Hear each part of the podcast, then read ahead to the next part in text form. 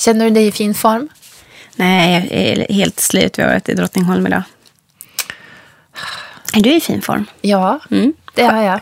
Skönt. Det är för att eh, du jobbar ju som lärare. Mm. Nu när det här sänds så är, ju- då är det ju sommar och sommarlov. Men vi spelar in när du fortfarande är mitt i terminsavslutningen. Mm. Då brukar man ju vara som en trasa. Ja, men verkligen.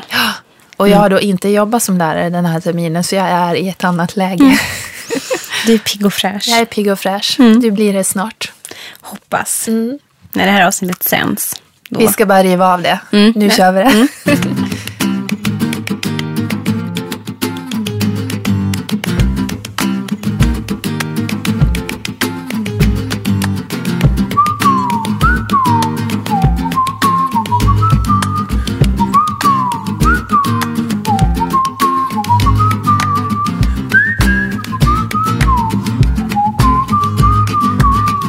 Bokpodden nummer 17. Hej hej. Hej. Vi gör det tillsammans med nätbokhandeln Bokus.com och tillsammans med produktionsbolaget Munk. Ja. Och idag är det ett väldigt bra fokus tycker jag. Det är mat. Det är mat, alltså gud vad jag gillar mat. ja, men jag gillar och eh, som vi kommer att prata om i avsnittet att det är kul att läsa om mat i böcker. Mm. Och det, Det- det säger väldigt mycket om personerna. Det gör det verkligen. Om tiden man försöker skildra eller gruppen eller vad det kan vara för någonting. Mm. Jag tror att eh, vi kommer att få läsa väldigt mycket böcker i framtiden om personer som inte äter pasta. Ja, gud. Mm. Och vad tråkigt det kommer att vara. Mm. En köttbit. En köttbit och, köttbit och en broccoli-bukett. Ja. Lägger dem upp. Ja.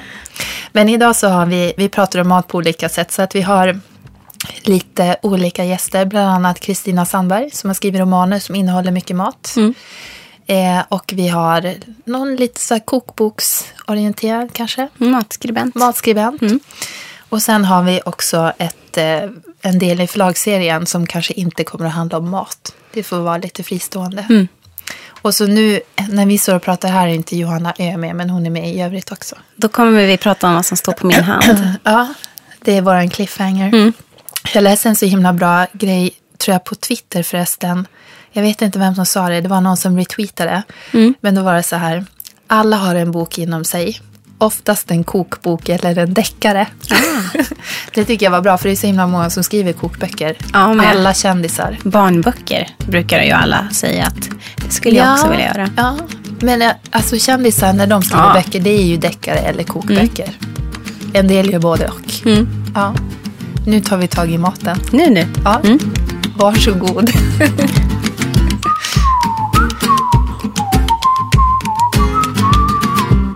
Vi har en gäst som heter Kristina Sandberg. Hej Kristina. Hej.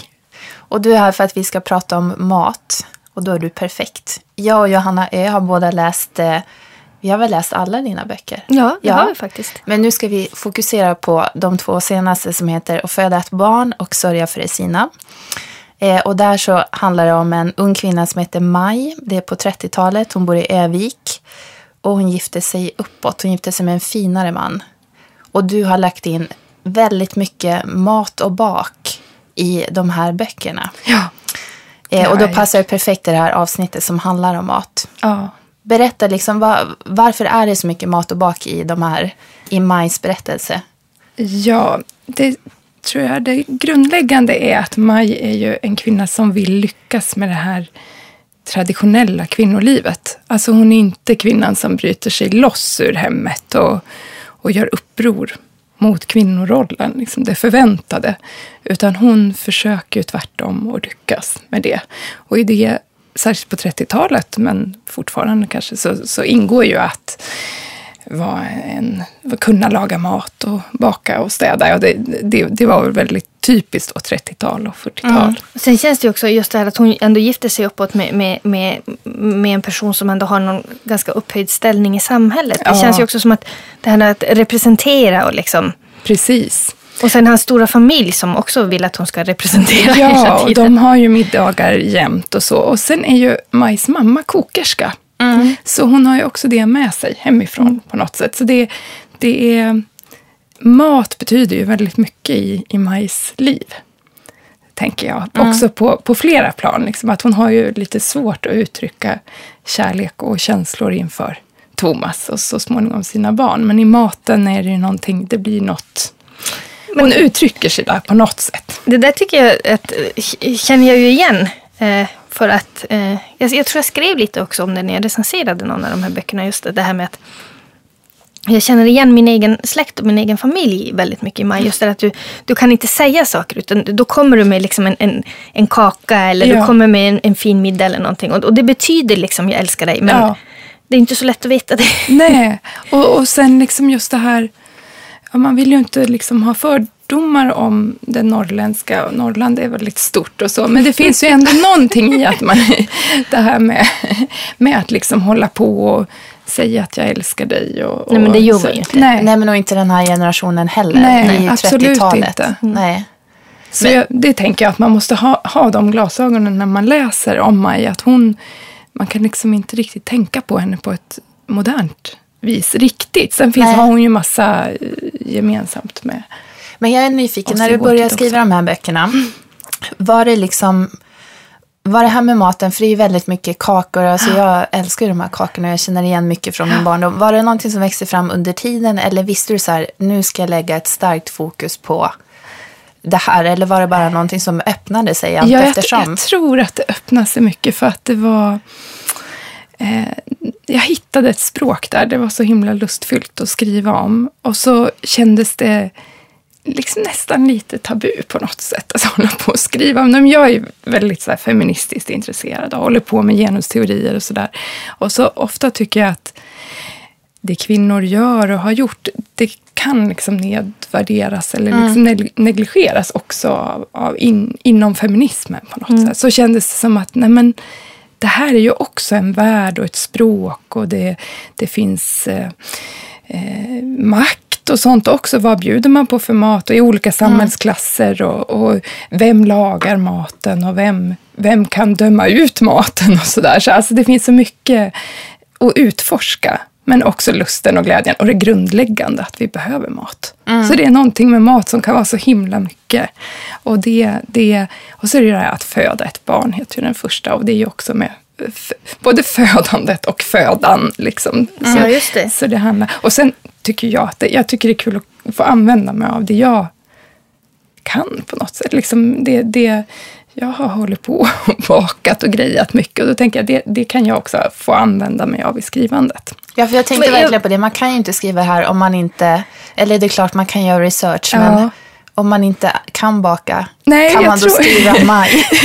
Men, men jag tänker också så här. Jag menar, det är klart att man kan baka, men kan man baka 30-talets Nej. kakor? För det är det också. Det, Ja. det är liksom... Ja, det är en annan, Det är en annan variation. kaka. Det är inte cupcakes. Nej. Nej. Nej. men sen är det ju det att jag använder ju på något sätt av liksom mormors och farmors generation. Liksom det är de rösterna som mumlar lite. Så det är, när jag väl skriver så kan det ju komma upp saker som min farmor sa om hur man skulle göra med smördegen eller något sånt där. Även om inte jag har gjort det själv. Så, så, det är de där, så det är ju också ett slags språk som man ärver genom generationer. Men sen tror jag att för att det språket ska fastna igen måste man vara intresserad av det ändå. Jag tror det är inte säkert att min mamma hörde vad, vad min mormor sa, liksom, utan för hon var kanske inte intresserad av det. Men i mig har det liksom fastnat. Jag tycker också det är så att, att en annan grej som jag tänker mycket på just det här att ma- mat, det är ofta, man har ju så starka minnen till. Alltså man kommer ihåg vad man, alltså det är ofta mat som är med i, i sådana här lyckliga stunder Ja. och liksom jular och sådana där saker. Absolut. Så det, det blir ju väldigt, det är ju så lätt att, eller lustfyllt Ja. med, med mat. Det är liksom alltid, det är oftast glädje om det Ja. inte... Jo, men det är det. Och det tror jag, det är ju så mycket som... Så det är många som har sagt det, att det är ju liksom väldigt ångestfyllt för, mig- för mig att hålla på, alltså, om hon gör rätt med maten och sådär. Men för mig har det ju varit lustfyllt att skriva om det. Så att ibland kanske jag överdriver bilden av att det är lustfyllt också för mig. För jag, jag kanske mer skriver fram den där osäkerheten, vad, hur hon ska göra för att lyckas. Men jag tänker att det finns också glädje och lust liksom. Och det är även hos Maj. Men har du gjort någon research alls? För jag tänker, det måste ju ändå vara så här, för att jag kan inga 30-talskakor. Eller jo, det kan jag säkert Ja. om jag börjar liksom... Nej, men jag, Bollkakor. ja, och jag har ju gamla gamla kokböcker alltså. Och det kan vara ganska likt en del av liksom så här, traditionell husmanskost som finns kvar idag. Liksom, så finns det ju vissa saker som man kanske inte alls äter fortfarande. Eller, ja. Så det är klart att jag har läst mycket. Mm, Och massor av så här hushållsalmanackor och sådär. Och där kommer det ju också kak. Det, det som man kan göra fel när man skriver om 30-talet, det är ju att det vi tror är typ köttbullar på julafton och sådär. Så det, det var så här snudd på att man hade det på 30-talet. Inte ens kanske ett sånt här smörgåsbord som jag skil- det, var, det, är liksom, det är ganska sent att det Okej. kom in i våra traditioner. Så att det, det, man kan liksom luras och tro att och sill har vi ätit på midsommar för eviga tider. Men det, det har vi liksom inte. Det, det var kyckling eller lax liksom, som var det traditionella ganska långt in. Så sill kom kanske på 40-talet. Det här är som historieätarna i SVT. Ja, det, ja, men det är det faktiskt. Så, och vissa saker tänker jag bara att jag får acceptera. Att det kanske inte är helt rätt, men jag har försökt att kolla upp. Men har Men- du fått, men är det någon som har ja. klagat? Nej, Nej ingen inte. som har bara, du Nej. har fel på Nej. den här maträtten. Nej. Då ska vi inte Nå- uppmuntra nej, dem. Någon har sagt att nej, men så där mycket åt de inte. Liksom. Det, det, att det är för mycket mat. Liksom. Ja. För att det, det kan man ju tänka också att det var liksom även i borgarklassen att det kanske inte, inte fanns så mycket att liksom tillgå helt enkelt. Men, Men jag tänker också på det att Maj framstår ju också som ganska modig, eller hur? Alltså i maten. Alltså Ja. Hon är ganska djärv. Ja. Hon vågar prova Ja. nya saker. Ja. Och där vågar hon ju ta ut svängarna också lite grann. Ja, men precis. Alltså, även om hon har ångest så är hon inte rädd. Nej, nej, men det tror jag inte hon är. Det håller jag med om. Alltså att det där tar liksom någon slags lust över. Mm. Också i maj. Men jag tycker att hon är ganska kaxig för att hon är ju duktig på att städa. Och hon är duktig på att laga mat och baka. Mm, Och så har hon eh, andra kvinnor i, i hennes släkt, eller i, ska vi säga Thomas släkt, Ja. som inte är lika duktiga. Ja. Och då kan hon ju vara lite i tysthet Ja. Nobel över Ja. dem och Mm. anmärka på. Och det gör hon Ja, ju också. och det gör- det ja, diskbänken är inte lika ren. Hon, Nej. Liksom och sådana där saker. Mm. Absolut, ja, men inom sig så tänker hon ju alla de där sakerna. Att, att Mm. hon, hon ger ju sig själv ett värde genom att, eh, att vara duktig Mm. och modig eller djärv liksom, i vad hon hittar på. Mm. Har du testlagat någonting av det, hon, av det Maj lagar? Nej, det har jag nog egentligen inte gjort. Får tänka, vad är det hon la? Hon lagar, hon la? lagar en gädda. Ja. Ja, jag tänker också på den där Ja. gäddan. Och, Ja. Det är en sån ångest över Ja, gäddan. gäddan är ju den stora ångesten. Nej, Ja. gädda har jag aldrig gjort. Eh, där har jag bara läst.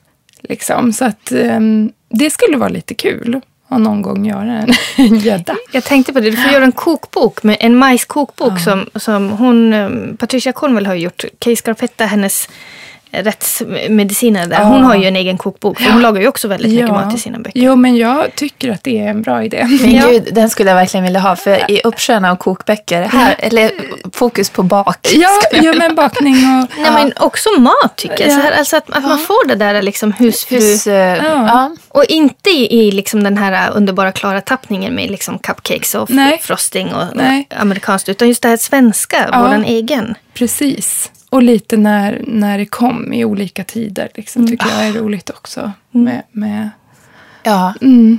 Men då måste jag fråga, när du läser böcker av andra människor, blir du påverkad av maten? Ja, men det blir jag jättemycket faktiskt. Och jag, jag tänkte på det inför att jag skulle träffa er. Att vad är, och till exempel Joyce Carol Oates skriver ganska mycket om mat faktiskt också.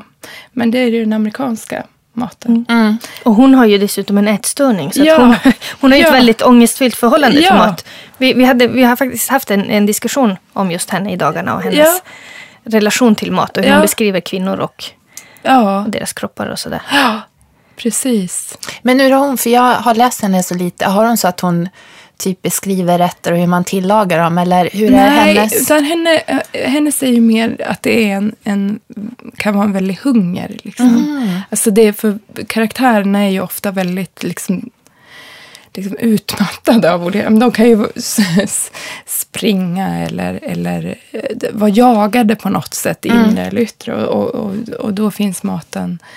Jag, jag har läst Dykvinnan alldeles nyss och där, är, där finns det någon körsbärspaj som ett barn, barndomsminne med den där liksom eh, mördegen och sådär. Och sen så finns den fina maten. Huvudpersonen blir rektor för ett fint universitet och då, då lagar de mat som bara är som skum. Så här, ni vet när allting ska Mm. pureas och sådär och vispas och skummas. Då beskriver hon det med ett väldigt Ja, hon vill Ja. inte äta den maten för att eh, den är så kletig och hon har ju ett traumatiskt förhållande till dy. Eftersom, ja, jag ska inte avslöja för mycket. Men, men jag tycker man ser ju där att där skiner det ju också igenom hela Oates egen Ja. eh, väldigt komplicerade relation till Ja. mat. Alltså att den där hungern, det är ju säkert någonstans kan man ju tänka sig. Då Hennes hennes- konstanta tillstånd. Ja. ja. men alltså, I sin dagbok så skriver hon ju verkligen, hon äter ju typ så här en halv persika med lite keso ungefär Ja. varje dag. Ja. That's it. Ja, jo, men precis. Klart man blir hungrig då. Ja, alltså, det är klart att alla huvudpersoner i allt man skriver också är hungriga. Ja, jo. jo, men så är det ju.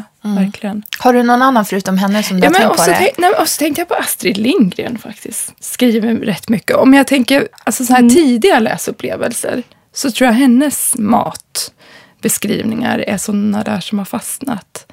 Men det finns säkert fler också. Men vad, vad har ni för mat, matläsande? Eh, jag är ju så att jag blir ju som alltså, robotstyrd. Om jag läser om någon fikar någonting så blir jag åh, det här skulle jag vilja ha. Jag blir jättepåverkad alltid. Så jag har liksom, jag har jättemycket. Ja. Norén till exempel. Ja, ja. Eh, ja I hans han- dagbok så äter han sushi, Han rucola pesto och kyckling. Ja, han äter sushi hela tiden. Jag åt det under tiden som jag läste hans Ja. böcker.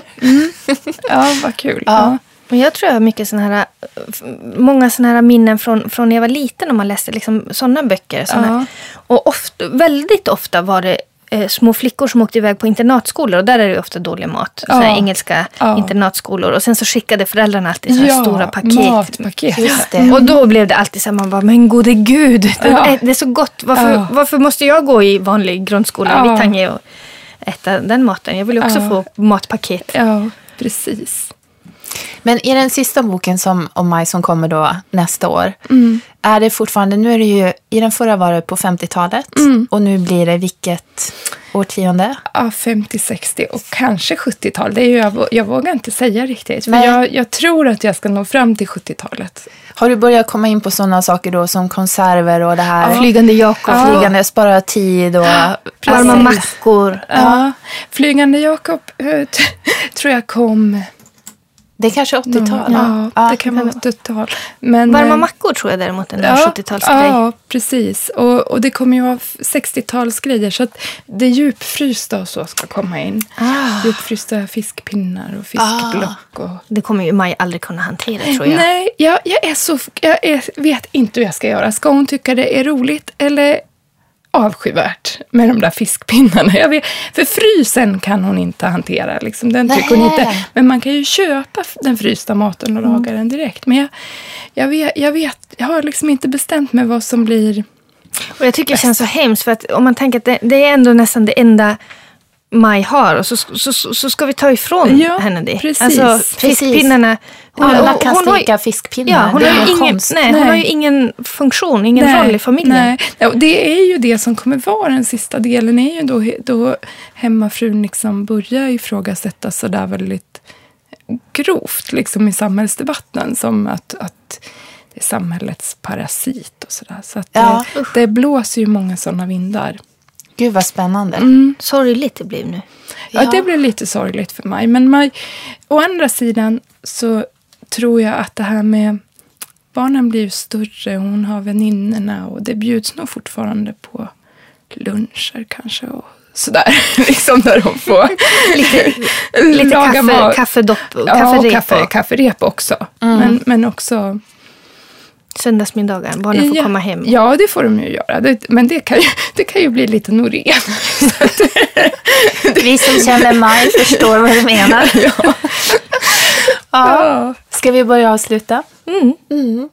Tack Kristina för att du kom. ja, jätteroligt att få komma hit. Jag är hungrig. Ja, jag med. Tack ska du ha. Tack så jättemycket.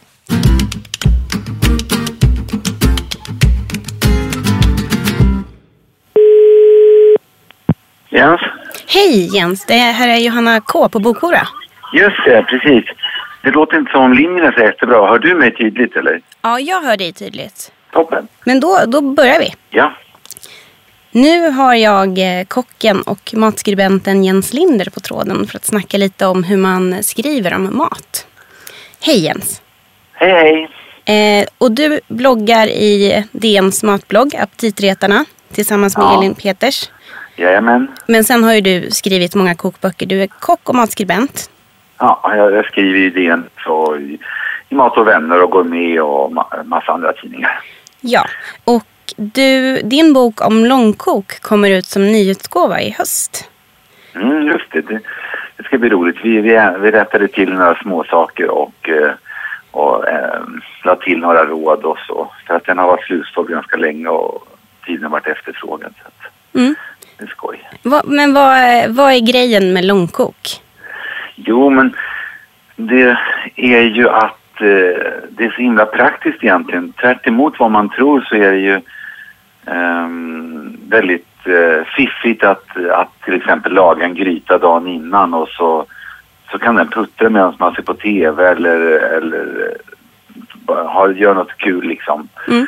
Och sen så låter man den svalna och så värmer man bara den dagen efter. Då är det ju otroligt bra snabbmat och så blir det ju väldigt djupa och fina smaker av billiga råvaror. Så att jag skulle kunna hålla på och predika hur länge som helst. Men det är väldigt praktiskt och, och eh, jag gjorde den här eh, för något tiotal år sedan och eh, den har liksom puttrat på. Sen har ju det här med långkok blivit väldigt inne. Eh, så nu är det ju också så långkok i den meningen att folk gör sån här pulled pork och att man lagar länge i ugnen så att kött nästan rasar ihop. Och det, sådana recept finns också i den här boken. Och, eh, så att den har, den har blivit mer inne nu än när den kom. Så det är väldigt kul tycker jag. Eh, När den här podden sänds är det 19 juli. Tänker, det är mitt i sommaren. Kan man, kan man köra långkok mitt i sommaren? Passar det? Alltså jag tycker verkligen det. Min mormor brukade servera eh, stekar mitt på sommaren och det, det är ganska härligt. Bara man har lite fräscha tillbehör som liksom eh, eh, sallader och rårörda lingon och så, så tycker jag att det är jättegott med till exempel en, en sån här svensk eh, liksom oxstek med gräddsås eller, Mm. eller så. Och, eh, och sen så är ju svenska somrarna, jag menar i, i snitt så regnar det väl varannan dag och då är det ju väldigt murrigt, mysigt med lite värmande eh, grytor eller, eller långkokta soppor eller sådär. Ja, Det ja. det, det, det är härligt. Ehm, men du har ju skrivit jättemånga kokböcker. Finns det någon av dem som liksom du brinner lite extra för? Ja, förutom långkok som verkligen är en favorit så, så finns det en bok som heter Det glömda köket som, som bara finns på bibliotek numera eh, att få tag på och på kanske antikvariat. Men där tar jag upp gamla tekniker och det är det som jag tycker är allra roligast. Och då är det li, lite sådär hur man konserverar. Mm. Eh, man kan lägga in, men eh, man kan grava, torka, röka, eh, baka torr, torrt, alltså knäckebröd och, och göra smaksätta sprit och ma- massa sånt. Det var det är den roligaste bo, eh, bok rent personligen för mig, för det lärde mig mest. Och, sen, och det är också lite kul när sånt, för sånt har ju blivit väldigt mycket mer populärt nu igen. Folk Mm. gillar ju liksom att hålla på nu igen. Det är en sån där liksom, liksom första bok. Om man, vill, om man är lite intresserad av någon av de här teknikerna, luta eller eh, grava eller sådär, eller röka. Då, om jag får säga det själv så är det en bra introduktion. Mm. Ett sommarprojekt kanske? Mm, precis, om man nördar ner sig lite. Mm. Eh, men när man då gör en kokbok, hur, hur går det till? Hur, hur inblandad är du i fotografering och sånt? För det är ju ofta smaskiga foton på maten i böckerna. Jag, jag är väldigt inblandad i fotograferingen till mina böcker. För jag har mycket idéer om det och sen så är, jobbar jag med fotografer som är prestigelösa och, och sådär. Men det är Mm. klart att det är de som tar, det är de som har, har sista handen. Men jag, vi brukar, de få fotografer jag jobbar med för kokböckerna, då, vi brukar styla allting ihop och vi letar eh, rekvisita och eh, ja, både liksom dukar och träytor och porslin och allt sånt där är ju ga- ganska mycket jobb att hitta så, så att det ser härligt ut och så. Mm. Mm, det är en rolig process verkligen.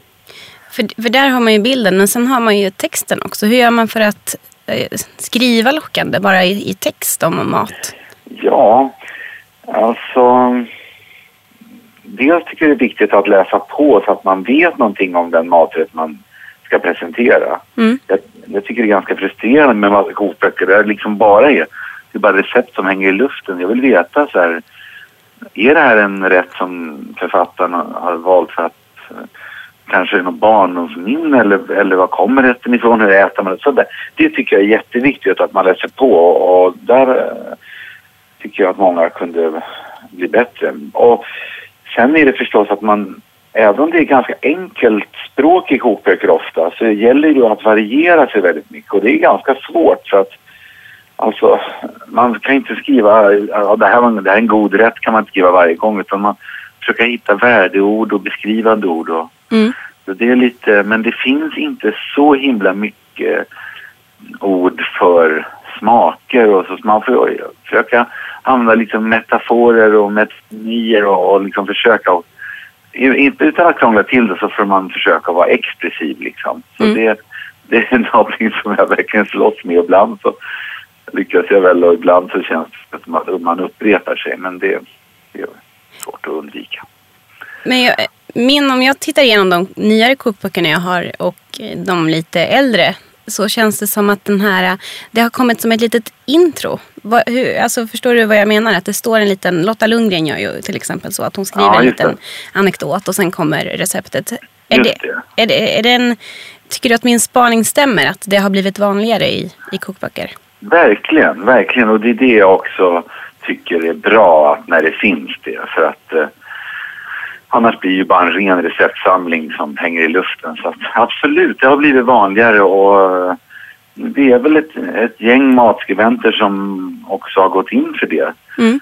Alltså. Och nivån, folk kan ju så himla mycket mer om mat nu än för bara 10 år sedan eller för att inte tala om för 20 år sedan. Så att det krävs också mer för att man ska kunna locka folk att läsa och att folk ska bli nöjda med ens, kok, eh, med ens kokböcker. Då, då ska man ge det där lite extra liksom som, Mm.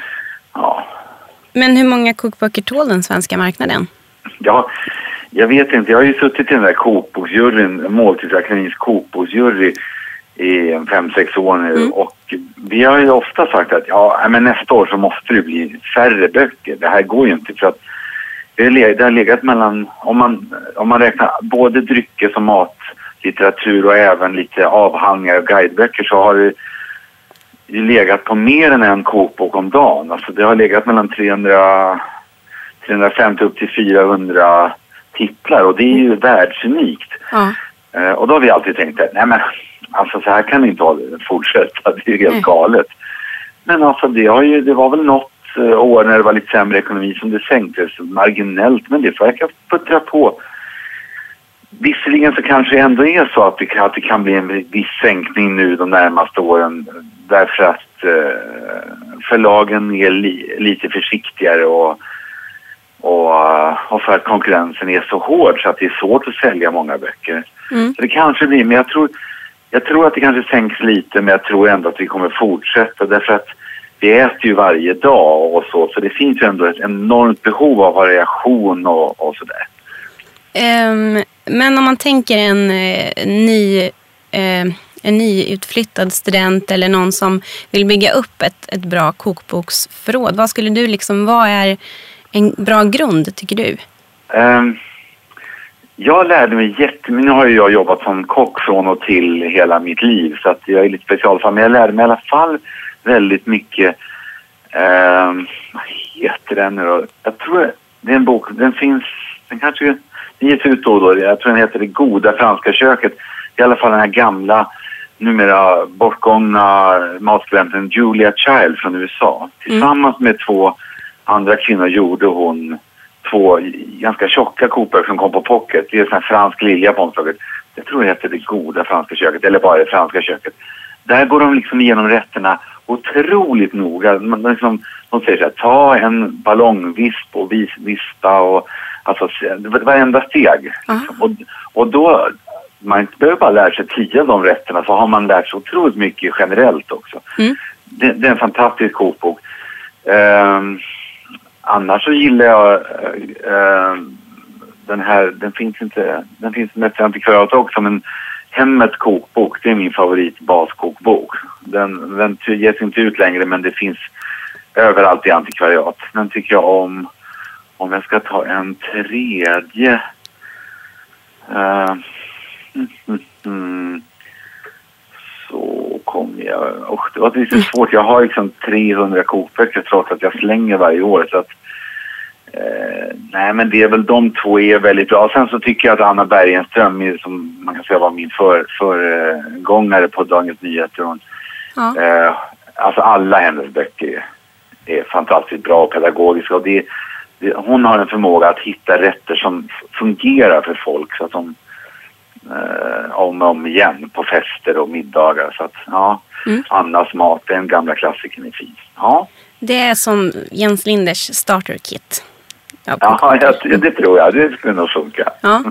Eh, när jag, skrev, jag skrev på Twitter att jag skulle träffa, jag skrev inte vem jag skulle träffa, men jag sa att jag skulle träffa en kokboksförfattare. Och då undrade jag om någon hade en fråga och då fick jag den här frågan som jag tänkte att vi skulle avsluta med.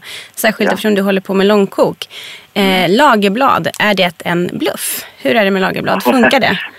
Men det är en jättebra fråga därför att jag undrar också det liksom för många år sedan att man tänker, ja, har det någon effekt? Så jag har gjort en del eh, soppor och så där jag äter jättemånga lagerblad och då känner man verkligen att det är en fin, mjuk arom mm. som fyller ut liksom. Som har, påminner lite så här om hur träd luktar eller, eller lite väldigt natur. Men, men tar man för mycket så blir den lite unken. Så det funkar faktiskt med lagerblad. Så jag tycker det ska man fortsätta med. Och man kanske, ibland kan man nog dubbla dosen lagerblad tycker jag. Okej. Okay. Så det är bara en rolig fråga tycker jag. Ja. Vad bra. Tack så hemskt mycket Jens för att du ville vara med. Mm, min orsak, det var roligt. Tack själv. Tack. Hej då. Hej då.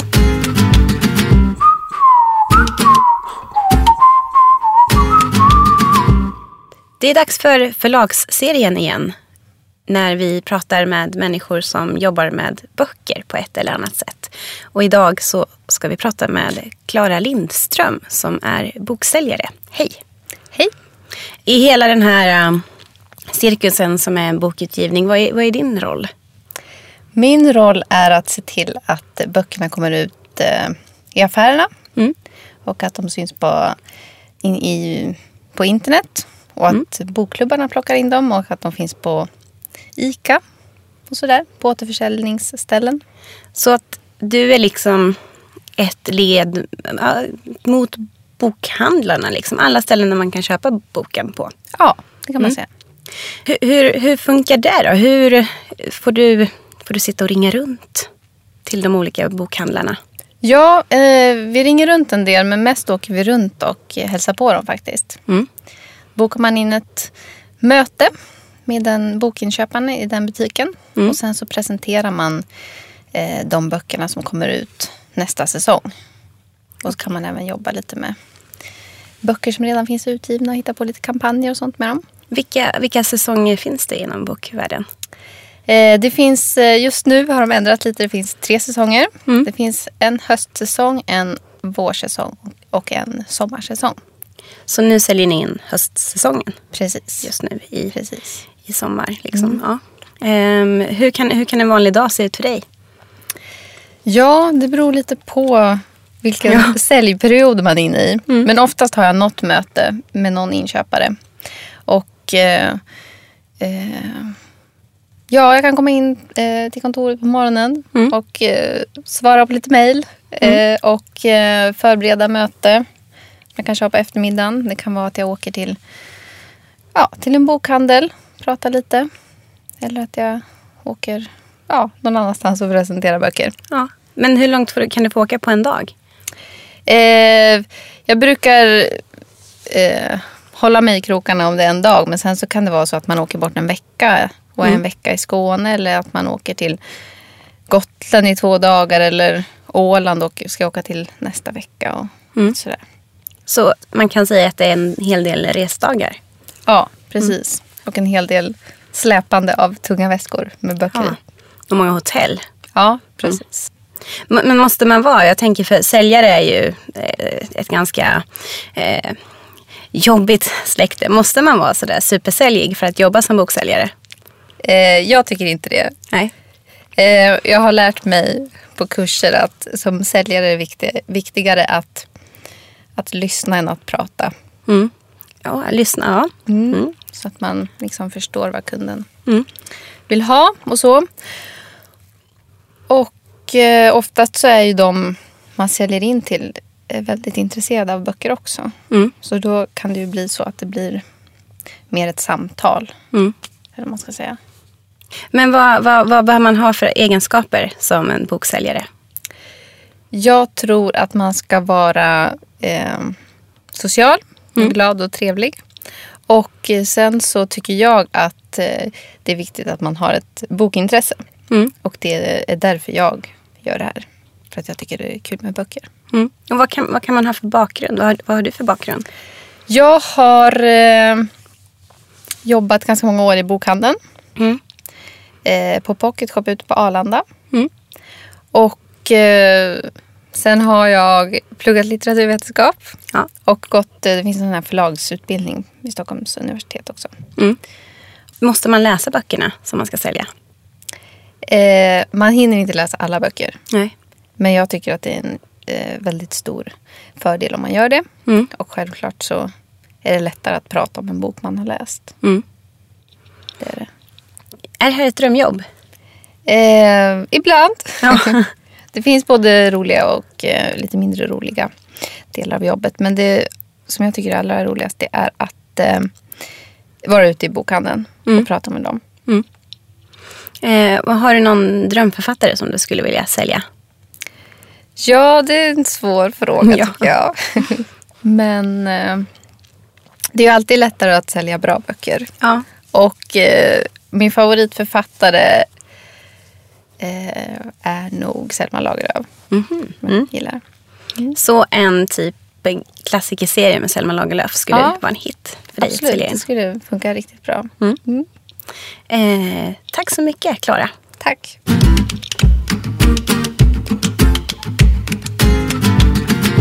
Har ni blivit hungriga? Ja, jag är vrålhungrig. Vad vill du äta? Och jag vet inte, alltså, jag, jag, har, jag har bara, det här är ju jättekonstigt. Jag har bara Kristina Sandbergs eh, Maj i huvudet nu. Och jag har snöat in på någonting som, är, som jag inte ens tycker om. Jag tycker det är äckligt. Men jag tycker det låter så härligt. Aladåb. Och det är ju, jag har inte ätit det, jag Nej. kan inte. Nej, inte jag heller. Nej. Alltså, jag klarar absolut inte av det. Och nu är det bara liksom, det är det enda jag går runt och bara så här, oh, en, en dallrig aladåb. Läskigt. Men jag skulle nog inte vilja ha det. Men, men det är det som liksom ligger längst fram just nu. Men det jag- låter så gott. Ja, Johanna K, du var inte med på Kristina Sandberg-pratet. Hur är du med mat i böcker? Blir du påverkad om du läser om mat? Ehm, nej, det tror jag inte. Det är bara i Murakamis böcker som jag tänker på maten. Eller nej, det gör jag inte. Men, men där är ju maten väldigt... Matlagningen är väldigt framträdande. Hans Ja.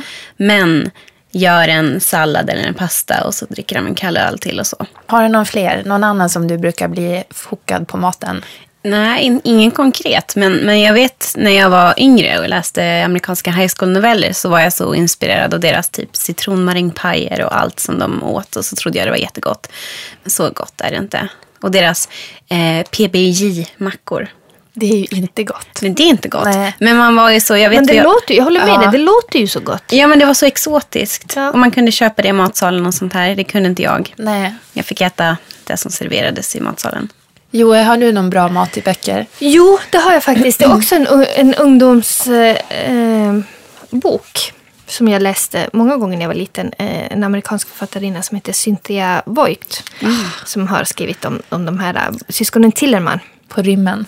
Ja, eller de är inte på rymmen egentligen. Nej. Deras mamma blir ju eh, psykiskt sjuk och, och, och lämnar dem. I en Så att de, ja, i en bil. Så att de promenerar ju fram till deras mormor som bor på landsbygden. Och där, i den boken är det också väldigt mycket mat.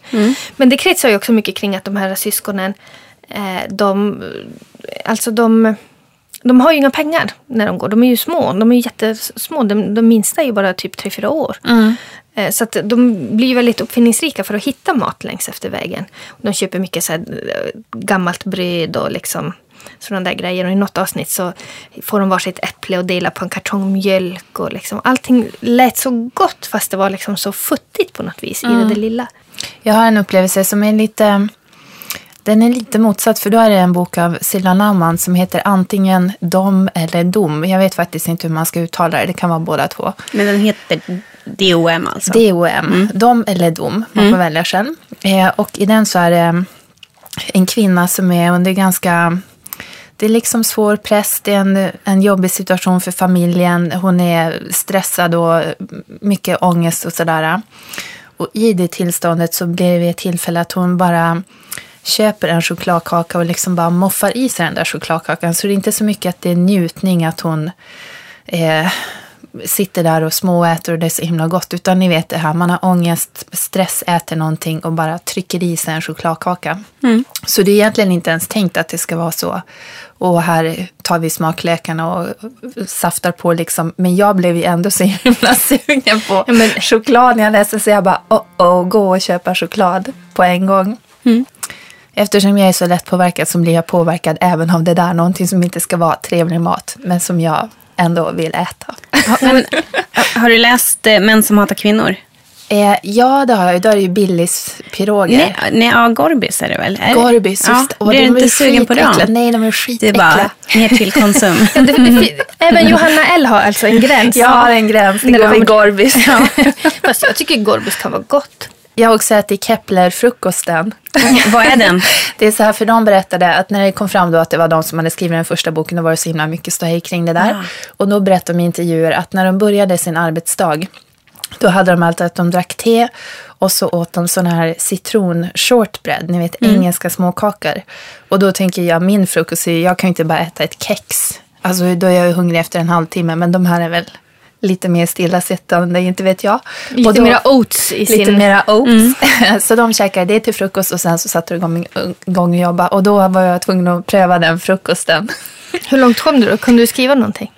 Nej, alltså jag hade också en backup så att jag efter en halvtimme åt min filtallrik. Fusk. ja, det var fusk. Men jag blir väldigt inspirerad av mat i böcker. Jag, jag har skrivit upp ett ord på min hand som jag gärna vill berätta varför det står där. Ehm, och det är ordet mumsa.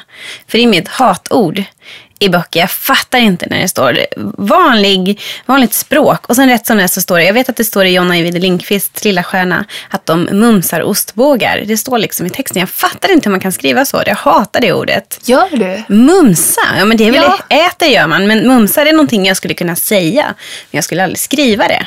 Nu börjar jag tänka, har jag skrivit mumsa Ja. i någon av mina böcker? Oj. det har du inte. Fast jag, jag okej. tycker, jag, bara- du får ju en viss, alltså det är också vilket ord du använder. Man får ju en viss association till hur maten är och smakar när du säger mumsa. Alltså att man, det är någon mysstund Ja. nästan. Alltså du kan ju inte mumsa liksom en, en, En Norén- pizza, Nej, tycker jag. Nej, det kan du Nej. inte. Men du kan inte heller liksom mumsa en, en, en middag riktigt. Nej. Det är ju kakor du mumsar eller Ostbågar. ostbågar. Ja.